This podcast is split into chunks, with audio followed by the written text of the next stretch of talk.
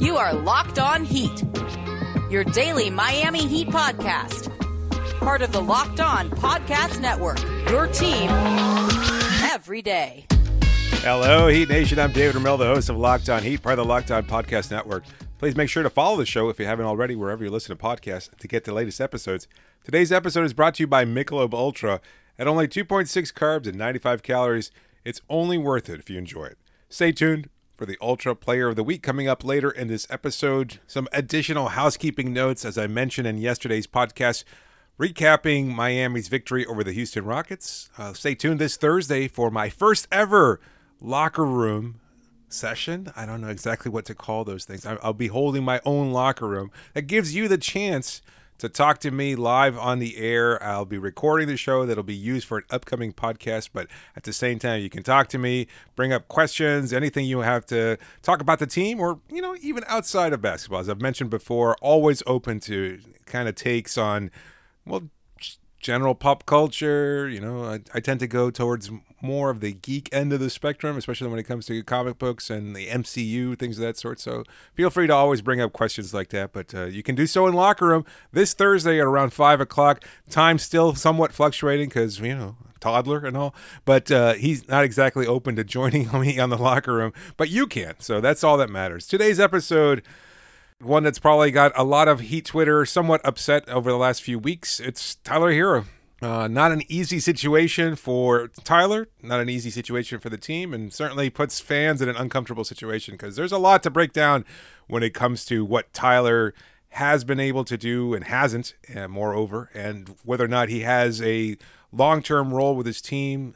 There's a, the weight of expectations. There's some recent uh, quote-unquote reporting about some concerns from the team too that I'll get into later on in the show. But kind of wanted to just talk a little bit about Tyler and and you know obviously from the numbers standpoint, we all know what's what's going on there. He's struggling. Like there's no way around it. I I don't that a deep dive into the numbers uh, isn't really necessary. He he's just he's not shooting well. He has the occasional bucket that kind of reminds you, oh damn, this kid is still incredibly talented but the consistency hasn't been there. At first, it looked like he was able to shed the yoke of the pressure after the trade deadline because he was still part of the team.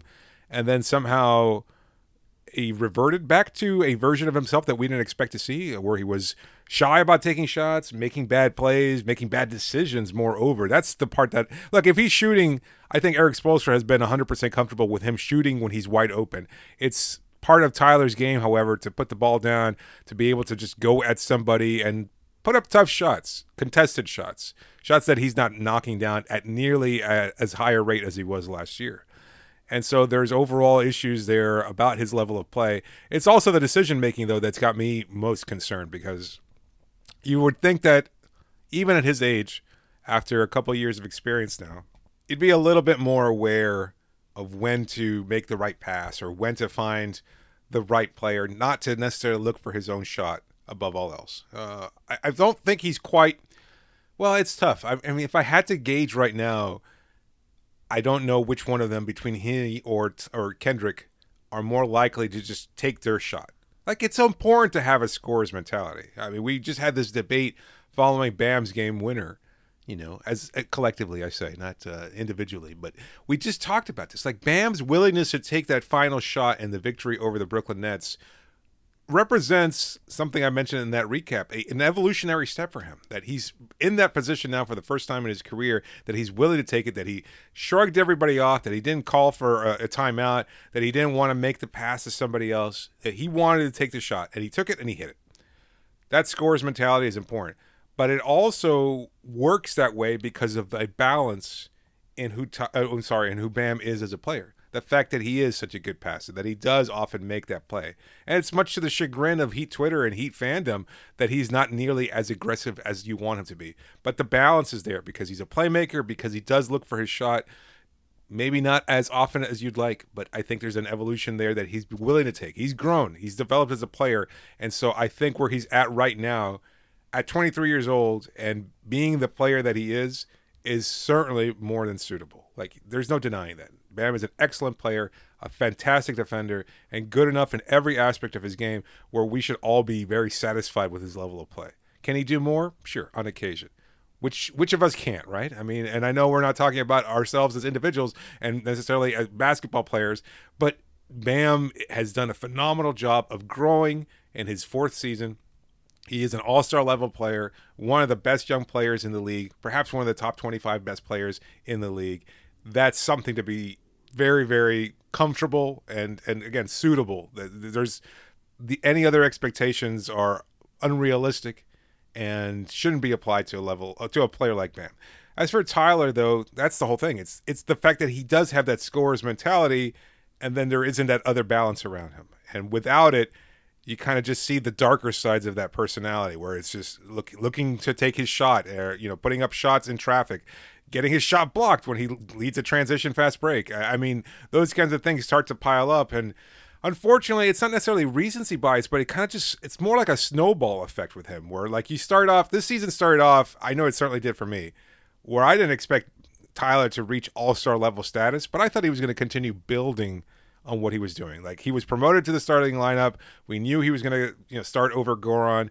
It was the right choice. We didn't think Kendrick was going to have a run or, or, any kind of role as a starter, and then that didn't work out for him for a number of reasons. One, the short turnaround, uh, Jimmy's injury early on, uh, health and safety protocols, just uh, just a overall lack of consistency, a flow of identity, as Erik Spoelstra likes to say.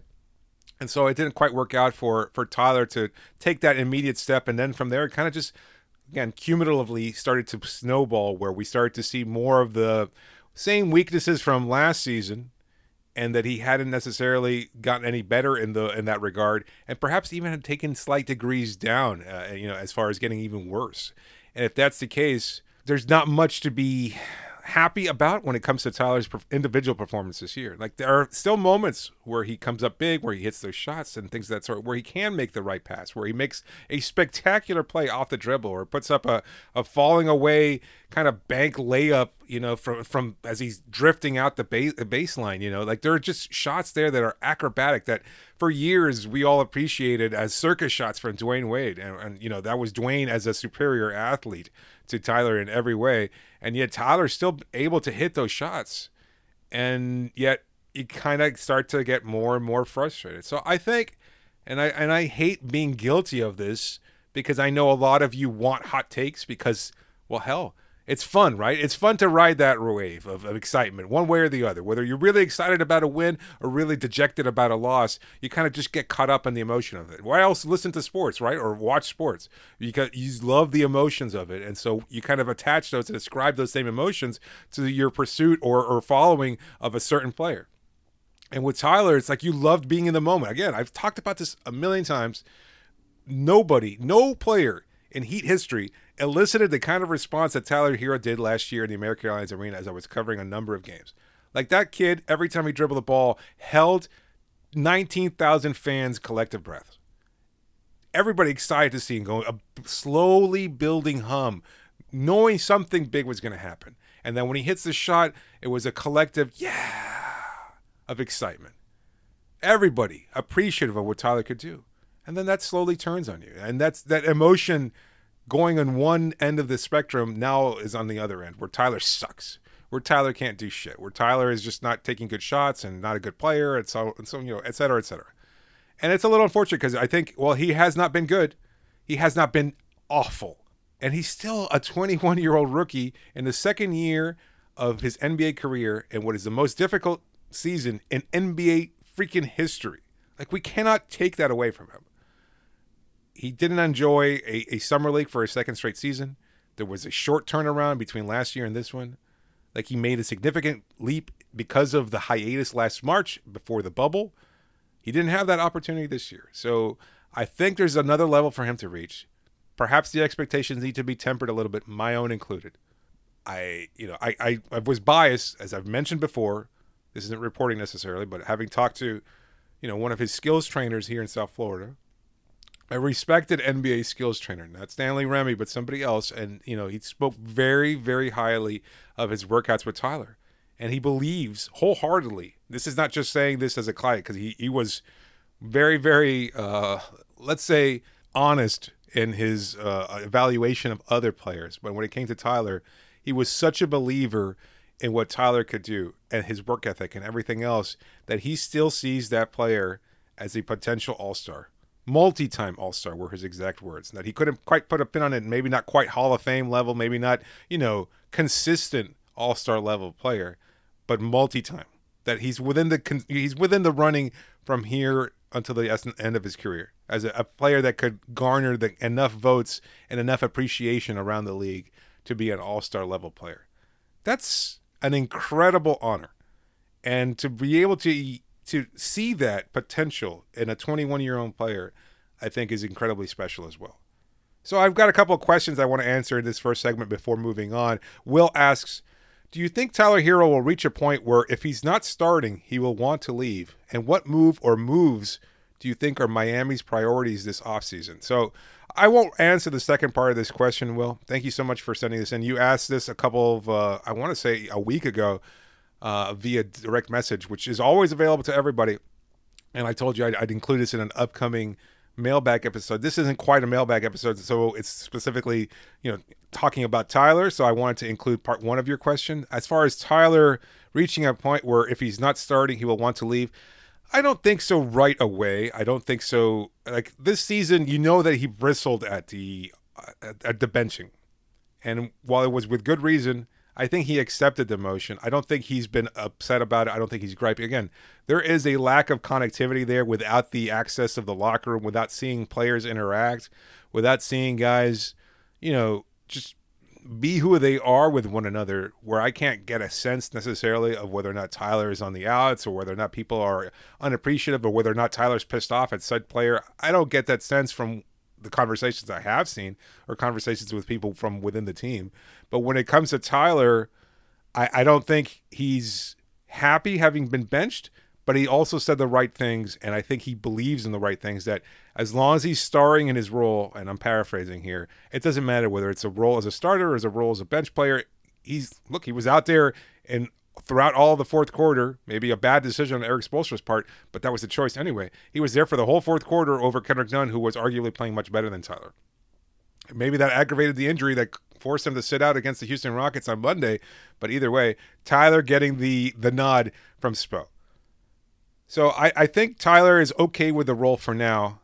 But yes, to Will's point, eventually he's going to want to continue to get more and more accolades. Like he's going to want to continue to build on it. You cannot accept his role so easily at 21, knowing that you can be better if he improves. Like I think he would have to say, and maybe this is a, a part of the self assessment that all players seem to struggle with at times, is that you know maybe there's the conversations they have with themselves like, well, if I was getting more minutes, I'd be more productive, I'd be better. All I need is a chance. And maybe that's true, and maybe it isn't. Maybe more minutes just leads to exposure as being a worse player than you actually are.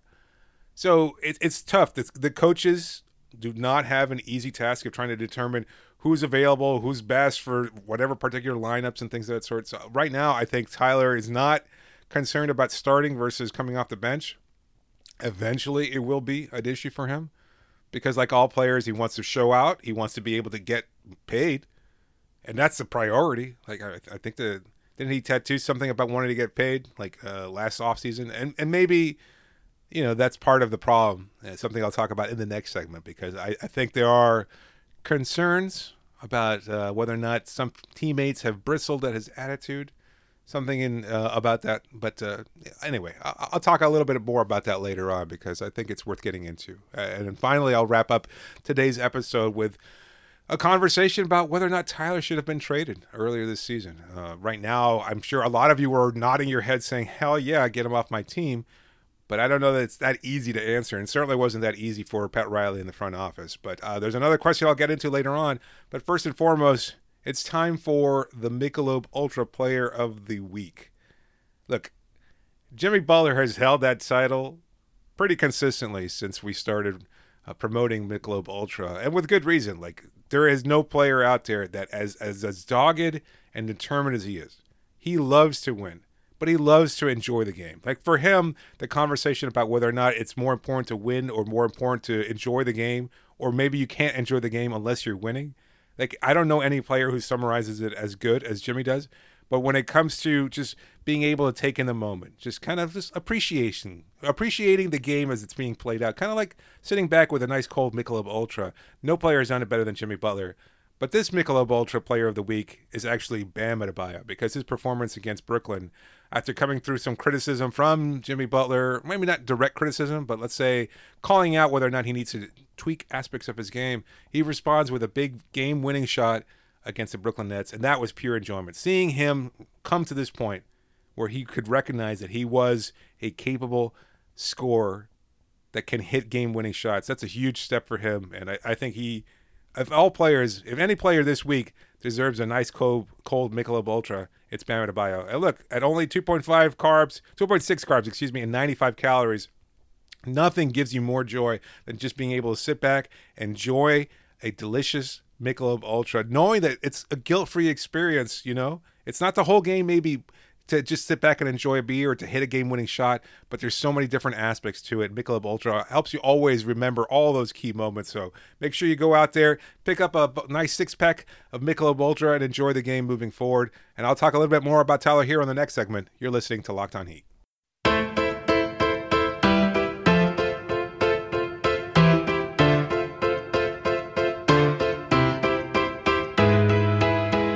Locked On Podcast Network is covering the NFL Draft from all angles. Catch up on the Ultimate Mock Draft 2021 podcast presented by Audacy.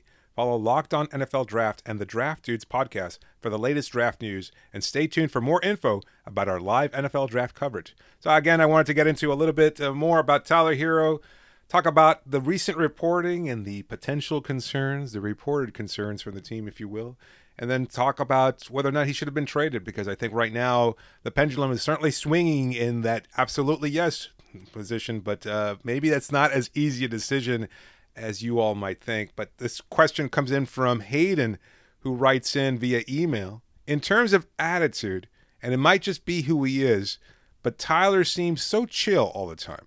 Relaxed bringing up the ball, loose passes, etc. He doesn't seem to have that quote unquote hustle about him. I would love for him to have more desperation in the way he plays, or is that just not his vibe? And not everyone needs to be like that. So it's a good question. And maybe this is just something that Hayden is seeing about how Tyler performs. And, and I get this sense a lot too. Like, I, will never forget. Uh, my my brother is a very emotional and passionate person, especially when it came to sports and a little bit too much so for my takes. I've always been maybe a little bit more even keeled, even before I got into reporting and journalism. I, I just never really, I never really swung that way in terms of being able to just get so. I look, I've gotten worked up plenty. Don't get me wrong, but I just I can't live and die with every play because well, hell, you, you'll suffer a heart attack. And my brother was pretty close many times, more times than I'd like to admit. But moreover, like every time Dwyane was bringing the ball up and he would walk it up slowly, it was a a yelling and screaming and cursing at arguably the greatest player in uh, Miami Heat history, calling him a lazy bastard, bring the ball up. Why are you taking your sweet time, et cetera, et cetera. So.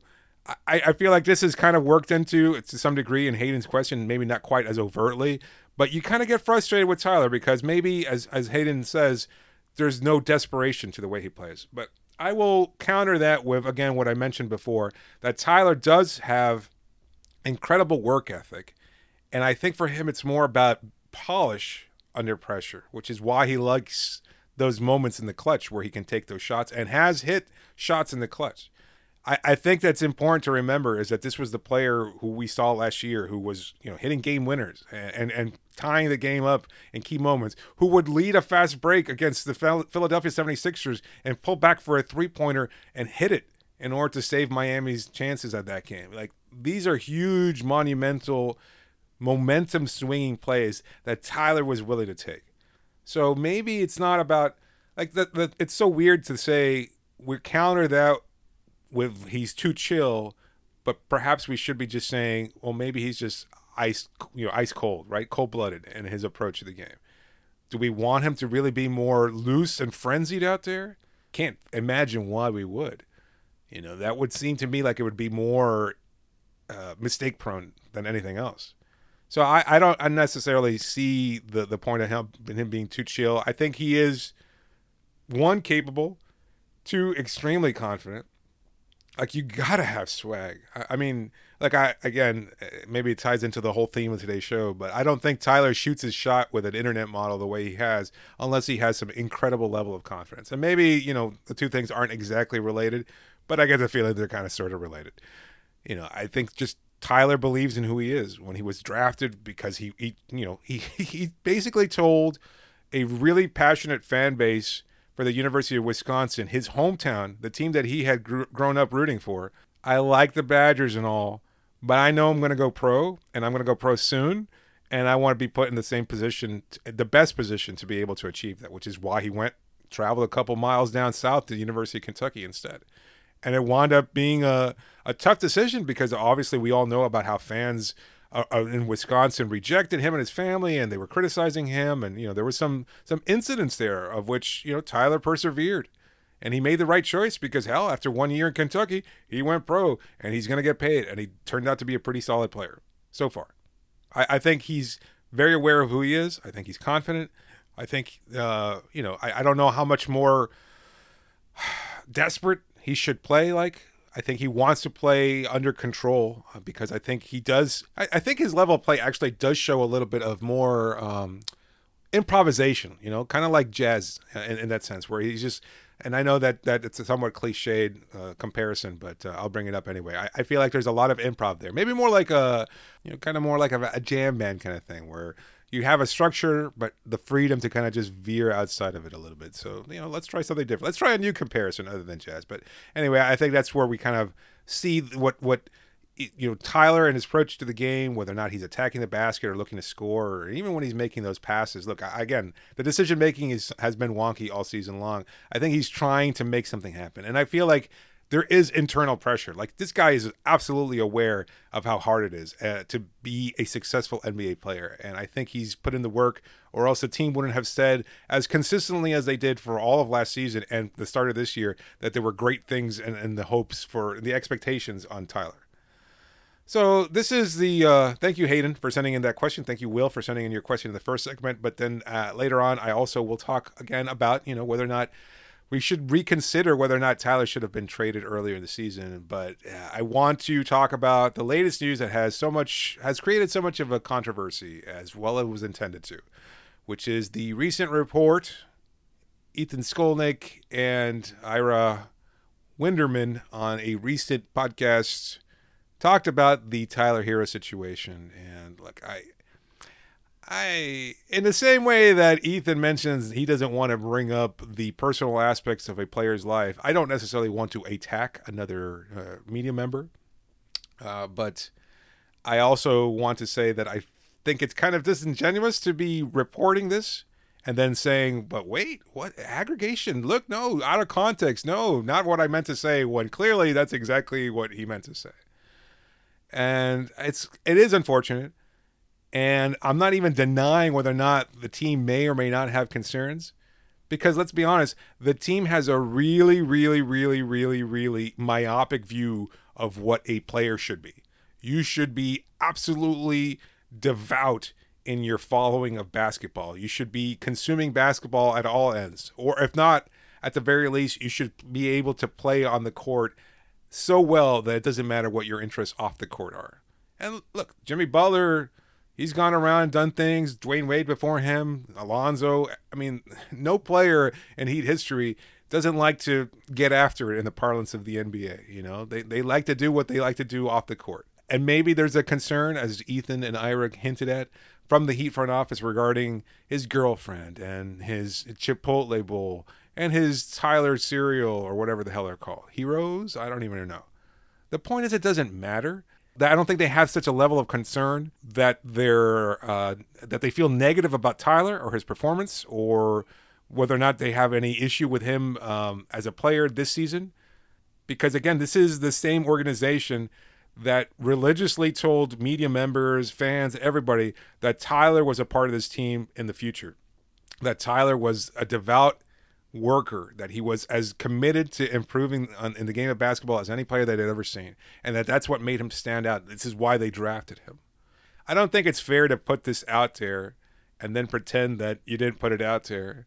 And moreover, I don't think that's the issue. Like I, I think there's a little bit of not being able to develop, not having the time to develop the way you normally would during a regular NBA season, maybe having some off court interest kind of detract from it, and maybe guys around the team saying, you know what, maybe you should focus a little bit more on basketball. But it's a, it's you got to get after it. You got to get yours. Like I, I, just, I can't fault Tyler for wanting to build his brand. It's important to do that at the NBA level. Now, yes, ideally you'd be able to back it up with some incredible level of play. And, and look, there was a recent piece uh, from uh, NBC Sports talking about that exactly, where they kind of included some of Ethan's comments there and then added some context about Jimmy Butler that even Jimmy was a player who was viewed by the Chicago Bulls teammates as somebody who was a little bit too interested in the off the court stuff. But Jimmy played so well on the court and was so completely devoted to uh, basketball and worked so hard and so tirelessly that it kind of squashed all those concerns to some degree. Not not entirely. And, and so players will always be jealous of players and other the attention that they get, the money they get. Like maybe for a guy like I'm not putting this out there. I'm not reporting anything. I'm just saying as a theoretical. For a guy like Kendrick Nunn, who put up pretty good numbers last year, I mean, is he pissed off that Tyler is viewed as you know Wonder Boy? I can't see why he wouldn't be. You know, is Duncan a little bit pissed off as just being lumped in with Tyler as the two white guys that can shoot? You know, I, there's always going to be little tensions. As I've said a million times, this is a working environment. What happened last year, the camaraderie in that group, the camaraderie that carried over through COVID and through the Orlando bubble, is not typical. Which is, I think, partly at least why they were able to go as far and deep in the playoffs as they were, was because they had that incredible chemistry as a team, as a group that seemed to genuinely like each other. A big part of which is a player that we don't even like talking about, Meyers Leonard. Like for all of Meyers' obvious faults that have been you know been made aware to us this season, he was a good locker room presence that a lot of guys liked. I, I, would go so far as to say that Jimmy Butler personally really, really liked having Meyers on the team because he was a guy who works hard and, and was loud and, and was, you know, pushed everybody because he was just booming that booming voice of his that was more like a, a, you know a wrestler, a professional wrestler, just urging you on and keeping you going and making jokes and being a country hick and all these kinds of things that these aw shucks type personalities that players kind of tend to put out there uh, when they're trying to blend in and things of that sort. But he was a, a presence and a positive one that that kept everybody at an even keel. Like even his, and I don't want to go on too much about Meyers, but the fact that he didn't pout when he was benched and was reduced to a non-existent role in the playoffs, that shit speaks volumes to the guys in that locker room. That it's like you're not chasing after the bag, that you're not looking to put yourself above the pursuit of team success. And I think Tyler still feels that way too. Like I don't think like he's trying to get his individually, but I think he'd still love more than anything else to help carry this team to victory. So I don't again, not a knock on the reporting or the journalists responsible for said reporting, but I think it's a little disingenuous, and I think it's all part of today's just general environment of, let's say, looking for clicks, right? You, you get a good hot headline on there, you get a, a nice hot take, something to stir the pot a little bit to piss people off.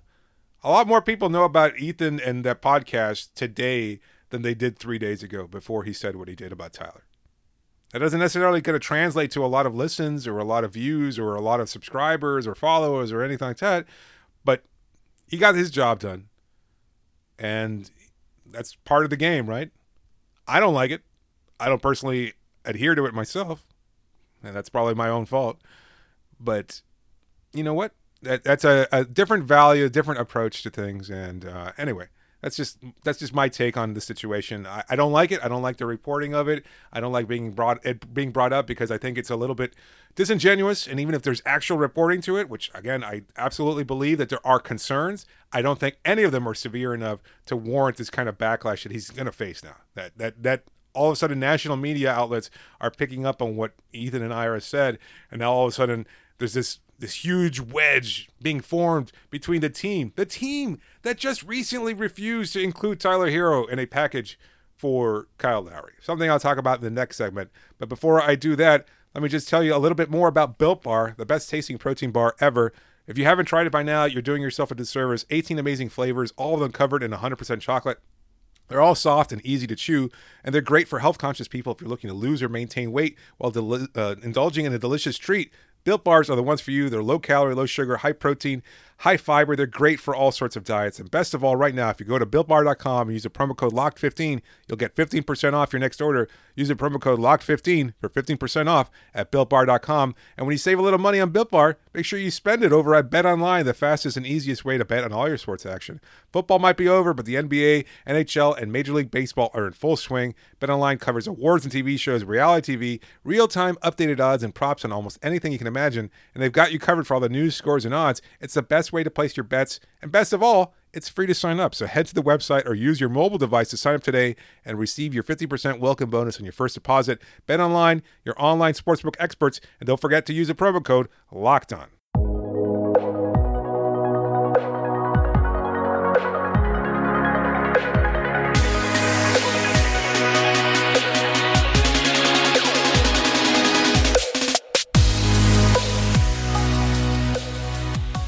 The Ultimate Mock Draft 2021, presented by Locked On and Audacy, is happening now, featuring analysis from NFL experts Michael Irvin, Jason La Canfora, and Brian Baldinger. Our local experts for every team are making trades, picking the next stars of their team. So search the Ultimate Mock Draft 2021 on the new Audacy app or wherever you get your podcasts. Audacy is your audio home for all the sports, podcasts, music, and news that matter to you. That's A U D A C Y Audacy. So putting a, a bow on this whole conversation about Tyler, who you know unfortunately missed Monday's game against the Houston Rockets and might be having some lingering in- injury issues throughout the rest of this short season, uh, that probably will impact his, his level of play to some degree, and he can't really defend himself or show everybody up or prove everybody all, all the doubters wrong. I guess to me, the ultimate question that kind of, that keeps coming back to my head is whether or not Miami made a huge mistake in not trading him. And I don't think it's so easy to say. Again, as I mentioned a couple times already, I'm sure a lot of you feel that yes, absolutely, trade his ass for whatever at this point because he has struggled so mightily, and and he does not look like the player even that we saw hints of last season.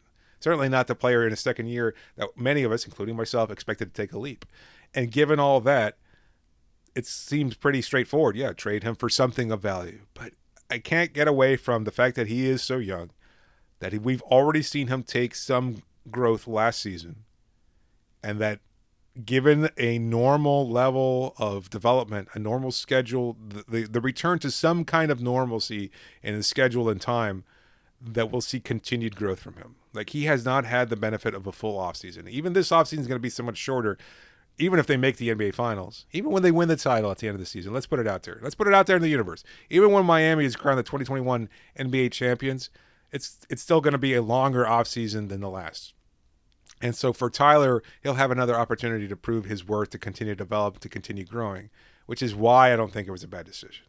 Like, I know it's fun and easy and reductive to just say, well, I can't believe you didn't include Tyler Herro in a trade for James Harden. Like it was ever that simple. I can't believe you didn't include Tyler even in a trade for Kyle Lowry. Like it was ever that simple. And maybe that was a big part of it, sure.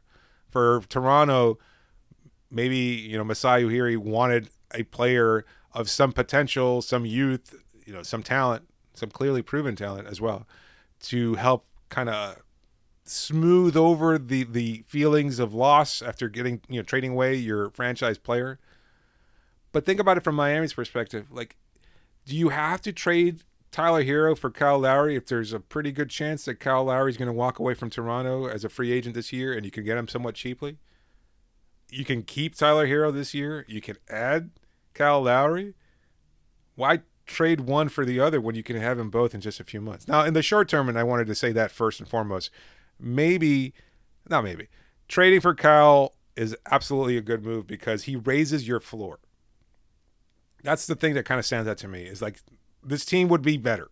They would not be able to drop the way they have because Kyle is such a great individual player where he carries teams, where he inspires teams to victory, even with his injury, even with his age, even with all the things that are going on with him as an individual player this season in, in Tampa slash Toronto, he is such a good player that he can do things so inspirationally that the rest of the team will follow suit. And, and that's something that Tyler may never have as an individual player. Like maybe Tyler raises your ceiling as a scorer over Kyle Lowry, and that's probably somewhat debatable. Maybe years from now, that won't be as debatable. For now, it is. but Kyle raises your floor. Like you're going to be a better team with Kyle Lowry on it than you are Tyler Herro. That, maybe that's not uh, exactly shocking news, but between between Tyler's poor defense and Kyle's incredibly good defense, and his shot making, his leadership, his just the things that he does out on the floor, a lot like Jimmy Butler, he makes those winning plays that inspires teams and teammates. So that's hard to kind of sh- swallow for a, a, a fan of the team because you can look at the recent losses and everything else, and maybe you could argue, well, they wouldn't have happened if you had Lowry in this team, and maybe you need a guy like that in the playoffs. Maybe you do, maybe you don't. You didn't last year. And maybe a lot of that was taking advantage of the opportunities of the Orlando bubble, but hell, that's something.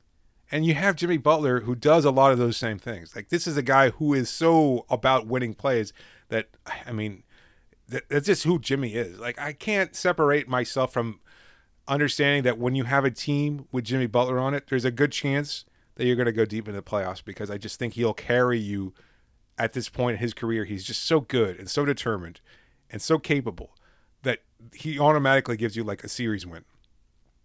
I, I maybe I'm wrong. Uh, maybe I, I will be dead wrong about this, like I have been about other things. But I just think that Jimmy Butler and this team is almost a, a, a absolute guarantee that you're not a, a first round exit.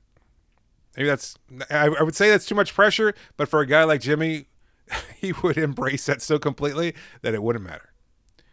So uh, back to the trade here. If you trade for Lowry, it probably takes you out of the pursuit of Oladipo, which maybe that doesn't make that big a deal. You know, maybe you don't need Oladipo as much uh, if you have Lowry here. But then, who's your starting lineup? Do you still make the trade for Trevor Ariza? Is that still the guy that kind of fits into this model? Yeah, you're trying to get rid of Meyers' contract. Absolutely. Do you still bring in a guy like Ariza? Is your new starting lineup then Kyle Lowry, Duncan Robinson, Jimmy Butler, Trevor Ariza, and Bam Adebayo? That's a pretty good lineup. I, I I mean, I don't know if necessarily locks you for title contention, but it's it's certainly a pretty good one, especially when you're going up against Kyrie Irving and the Brooklyn Nets in the Eastern Conference Finals. You know, you're getting a lot theoretically from Kyle that you would be getting from Victor Oladipo too, minus some of the uh, the ability to get to the rim, the athleticism certainly, but Kyle's game has never been one predicated on athleticism, so it's it's different. Um, you know, does it cost you a scorer off the bench? In theory, Kendrick Nunn could have been the guy to fill that role. You know, he, he certainly looked good on Monday against the Houston Rockets, and a lot of people now are saying, well, this is a guy who deserves a much bigger role. But we'll forget that in a week or two when you know he has the typical games that Kendrick has had over the last year and a half. And if there's a chance that it could have cost you if there's a chance it could have cost you Duncan Robinson too, then maybe that just throws everything off. Like maybe again, in the weeks preceding the trade deadline, when Duncan was struggling and the pressures of the trade deadline were clearly getting to him, it's very easy to say, well, hell, we should have just traded Duncan Robinson. And now when he's been a freaking flamethrower over the last few weeks, I don't know that you'd want to trade him for anybody. And so it's easy to again get caught up in the, the pendulum swing of emotions and go one way and then the other over the course of a season maybe even several times back and forth over the course of a season. But right now, I think that's why you put your trust in a Heat front office that doesn't make those decisions so emotionally. Like that they are willing to say, look, we have faith in our young player. We are going to keep him. We are going to develop him. And if a great player becomes available, a player greater than Kyle Lowry, let's say a Bradley Beal becomes available, then we will pull that trade off in a, in a heartbeat. You know, that's that's what it all comes down to. Like there, there's criticism of the front office for not acquiring Harden, you know, in the middle of a three-game losing streak. There, there's criticism for not pulling the trade, uh, uh you know, for not trading Tyler Herro from anybody. And yet, now you got two great wins, a, a, game winner from Bam, a big blowout victory over the Rockets. So you're kind of feeling a little bit better about yourself. And now all of a sudden the team doesn't look as bad. They're not quite as sorry or as soft as Jimmy Butler put it and then all of a sudden it's kind of easy to swing in the other direction there. Just don't lose passion because that's what makes you guys so great. But try to have a little bit more of a, a nuanced, even keel perspective. This team is not going to make stupid moves based on passion. That that they haven't, you know, led with their heart on occasion. I think that's what led to the deals for James Johnson and Dion Waiters. I think it certainly was the deal that led to, you know, Tyler Johnson in the wake of Dwyane Wade's departure. Those were about building brands, of ensuring around the league that you're still respected when you basically kick Chris Bosh to the curb, where you lose LeBron James and he starts talking shit about your franchise for two consecutive years, where you know all of a sudden have Dwyane saying, you know what, this is the team that built me, and I'm still going to take off anyway. You know, kind of the same feelings that came up over the last week when his uh, ownership stake in the Utah Jazz became public. So I, I feel like those moves were a little bit more on the emotional end of the spectrum. Like in Tyler, you saw a guy who you built and developed and thought maybe he was going to be a good player, and then you matched that deal, which he could never potentially live up to. Like it was just unrealistic for him to ever be a fifty million dollar player. His production was just never going to match it, even if you spread it out. Like again, the, we all forget the two balloon payments, right? The the balloon of the last two years of that deal where he was getting paid twenty million dollars a year. Oh boy, T- tough times. But this franchise has always made smart decisions, and I, I, think they made a smart one by not trading Tyler Herro. At least that's my take on it. I'm not sure if you all agree, but if you have any questions, comments, send them all over. You can always reach me via email at lockedonheat at gmail.com, via Twitter using the hashtag AskLOHeat. If you want to just send me a private message, you absolutely can. And of course, be sure to follow the show and leave a review because I do love to get good feedback on the show, but you can always send that via email and direct message as well. The you know, the reviews help other people to find the show if necessary or to see uh, what kind of show or how it's being perceived by its listeners, but uh, I'm sure everybody listening to the show has probably already left a great review and if you haven't, well, God damn it, what are you waiting for? Special thanks to all of our sponsors, including Michelob Ultra, for supporting the show, and thanks to all of you. This is David Ramil signing off for now.